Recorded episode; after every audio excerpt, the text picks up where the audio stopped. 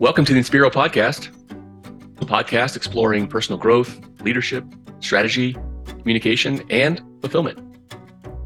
We are your hosts, Jason Luchtefeld and Bill Woodburn. I'm here as a dentist transitioning into a career to help facilitate individuals and their organizations towards a more fulfilling future. Hi there, I'm Bill Woodburn, and I'm a licensed professional counselor and licensed marriage and family therapist in Austin, Texas.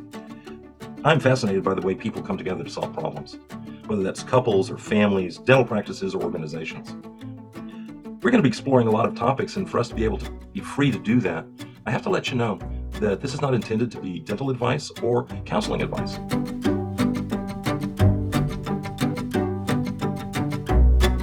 So we talked about the idea. What we're talking about there is is emotional intelligence. It's it's the four spectrums of emotional intelligence that are lacking in most of us. Uh, sorry.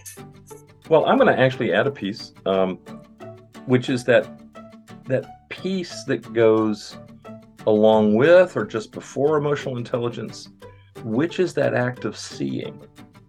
Mm-hmm. As I explain to my interns when I'm teaching them about working with families, I say, you know, the techniques of family therapy are actually rather simple. Seeing the family and tracking what's going on because you just have a second or two to deploy your intervention and it has to be timed just right to have any hope for success and that's all about seeing and so when my intern comes in it's like no i don't i don't want you to learn a lot more uh, techniques. I want you to learn how to get into the rhythm of this relationship and how to see what's going to happen in this family, not just what did happen 10 seconds ago, but what probably what is happening now and what's going to happen. Very much the same with both patients and team. Mm-hmm. You know, and and some of the most successful, you know, leader dentists are the folks who have have really good eyes and they can they can watch a patient walk into the waiting room and have some idea how to approach them. Uh, not as a strictly intellectual piece, but just like I just see, you just see whether they're tense. Are they relaxed? Are they uh, anxious? Are they trying to get somewhere on time? Um, all those pieces of data that you need so you can meaningfully deploy the EI. For my vocabulary, I'm including that in EI if if you want to uh, have that as a preface, I'm cool with that. no, I like it. I like it inside the I like um, it. And you touched on where I was going with that next, and that was from patients to team members and our ability to have those conversations. And so, as you were just talking about, the ability to see your team members as they come in who's irritated without even asking them? Who who has a heavy footstep today uh, that kind of stuff? And then being able to have those conversations being able to say hey how are you today? and and mean it um, mm-hmm. it with the team is something that i think is another struggle not just I, i'm going to include a lot more people in this category because i think that as we talked about one of the top reasons why seasoned dentists get out of practice, sell to a corporate in order to take to keep practicing, but without the need for what they think is going to be the need for that that HR role. Um, it is a lingering problem in dentistry, and I'm sure other fields as well. With how do we maintain communication with teams, with teams that change over time, and keep our sanity. And it's uh, one of the things that I can, and I can actually see this out in the field. Um, new, inexperienced dental leaders are frequently surprised by what their team brings them. Hmm. And experienced leaders are rarely surprised about what their teams bring them. I mean, they already knew something was up and they kind of knew what it was about not like they already had it all figured out and but but they weren't surprised. It's like mm-hmm. okay yeah there's a problem here and pretty soon nancy's going to come into my office. She'll probably be the one that comes in and talks for the rest of the team and you know and that's probably how we're going to do this. And uh, a very new leader would you know nancy shows up and it's like oh why are you here and what's going on? And and i, I thought we were just going to have a regular day today and It's like, yeah, a more experienced leader knew knew something was getting ready. Mm-hmm. So I think I'm going to lean on EI again and the idea of self awareness. So knowing ourselves enough to either be able to realize that we're not equipped for those some of those conversations or that it's having a negative effect on us and then the relationship management piece of EI that mm. how do we manage our relationships in a way that is beneficial for both and helpful for both not just dismissive not ignoring uh, you know we've we've covered some of these topics before in some previous episodes but it's it's a really important one here, I think, with as we're talking about the struggles of a new dentist. And mm. and again, I'm gonna I'm probably gonna say this multiple times during this episode, but training in the areas of communication, leadership, EI is just invaluable for a new practitioner. Um, I would say it's more important than going to the next clinical CE because the clinical CE is you're you're simply adding on to your foundation from school or residency. You're you're not going to be doing all that much that's revolutionary or that's going to set you apart that's going to like make the ultimate change in what you need to do on a daily basis. But learning how to have better conversations learning how to manage yourself as well as helping to manage your team mm-hmm. that's that that's going to last a lifetime. Sure. And you know there's something i say on a lot of ei workshops when we get to the part about teaching how to manage conflict. I said well of course you guys are scared of conflict. You don't know how to do it well. Mm. you know we're all scared of things we don't know how to do well. Um, so yeah you know ei is a there's there's a there's a a learning curve and there's a there's an uncomfortable curve that it you know it, it feels uh, stressful. But what happens is if if if you if you invest that time and energy and stress it makes running the practice so much less stressful. That's right. So you, you you're putting on some stress at the front end but you're taking a lot off at the back. Switch gears a little bit. Sure. And a, as important as I just said, communication pieces to all this, the EI piece is to all this. Being able to treatment plan is also really important and scary. When we get out into the real world and we don't have somebody double checking, we don't have somebody correcting us, it's all on us. That can start to feel overwhelming, especially when you start to have patients come in that have a laundry list of problems. Mm-hmm being medical and dental. And mm-hmm. how do you negotiate that? Uh, they're also fearful.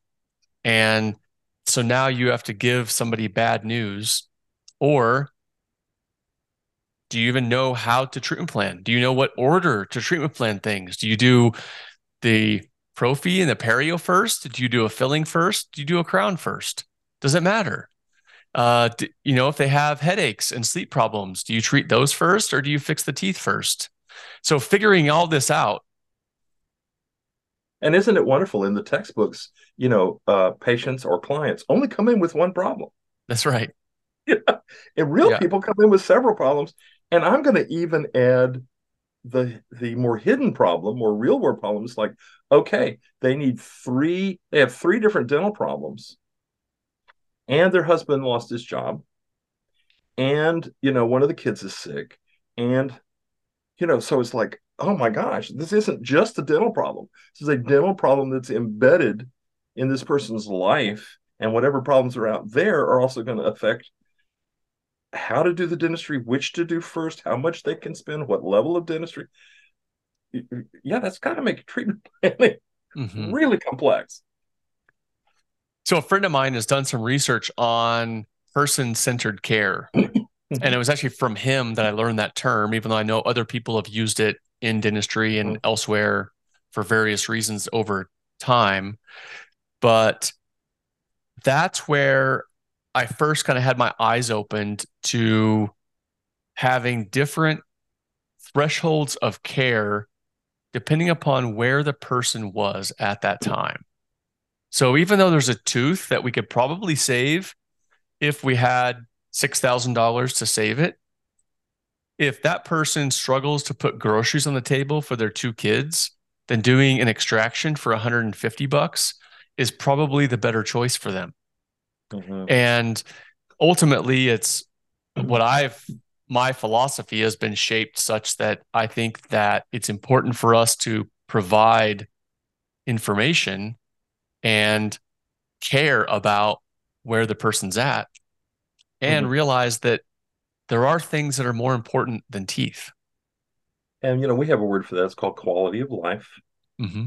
And that you can't damage someone's quality of life, even to fix something that you think is clinically very important. Mm-hmm. I mean, yeah, I could I could do all sorts of stuff, but I have clients that come in and it's like, yeah, no, I know I have this child childhood trauma, but you know, I got to be functional. I got to keep my job. Mm-hmm. It's like, can we work that and you know, let me keep my job? And my thing is usually yes, slower, and there are things we won't be able to do. But I get it. You got to keep your job. So for you, that would look like oh gosh, things are serious. I really need to see you once a week for the next mm-hmm. three months. And they say, you know what? I, I, agree. I probably need that, but here's what I can afford with time and money right now. And that's um, twice a month. Yep. And also how much um, functioning can I sacrifice to this? Okay. So, you know, when I went in to have my mouth rebuilt, probably my first question to the dentist at the first conference is Will this change my ability to speak well? Because mm. my quality of life, along with my uh, profession, is about speaking clearly and easily and for a long time if necessary.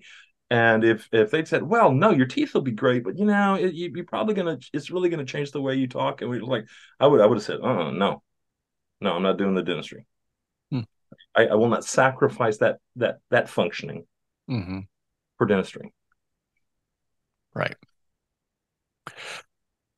That is a really hard thing for us to wrap our heads around. I think I say us as anybody in healthcare providing or providing care to people because you're always going to be competing with something else, whether it's in a lot of lectures, you'll hear, oh, the you're competing with the next TV screen or the next Disney vacation. And while that's true sometimes, you're also competing with things that are much more serious in life. And and that can be hard for us to wrap our heads around about trying to figure out how to balance what has been beat into our head that this is the ideal, this is the treatment option, this is what you should do, this is what's right. Mm-hmm. And what the patient is saying about what they can tolerate, what makes sense for them. And it's not, you know, sometimes it's about how we communicate it, but sometimes it's about what we're hearing or not hearing. And that we're up against the real world. Mm. And we can't really we can't change that world, whether you're a dentist or a counselor. They're going to walk in with what they've got. And we have only a what I call the scope of effect. I can affect some things in this person's life, but there are things I can't touch mm. because I just don't have that kind of reach. You know, a counselor doesn't. I'm going to have to hand off to uh, their physician or their dentist or their lawyer or you know. Um, so dentists are in the same spot mm-hmm. of there are parts of a patient's life that are going to affect dentistry but you can't get you can't get a handle on it it's just not given you, to you to do thanks for tuning in as we continue to dig into some of these struggles as we've experienced them of new practitioners as always, reach out with questions or comments to inspiropodcast at gmail.com. Talk at you next time.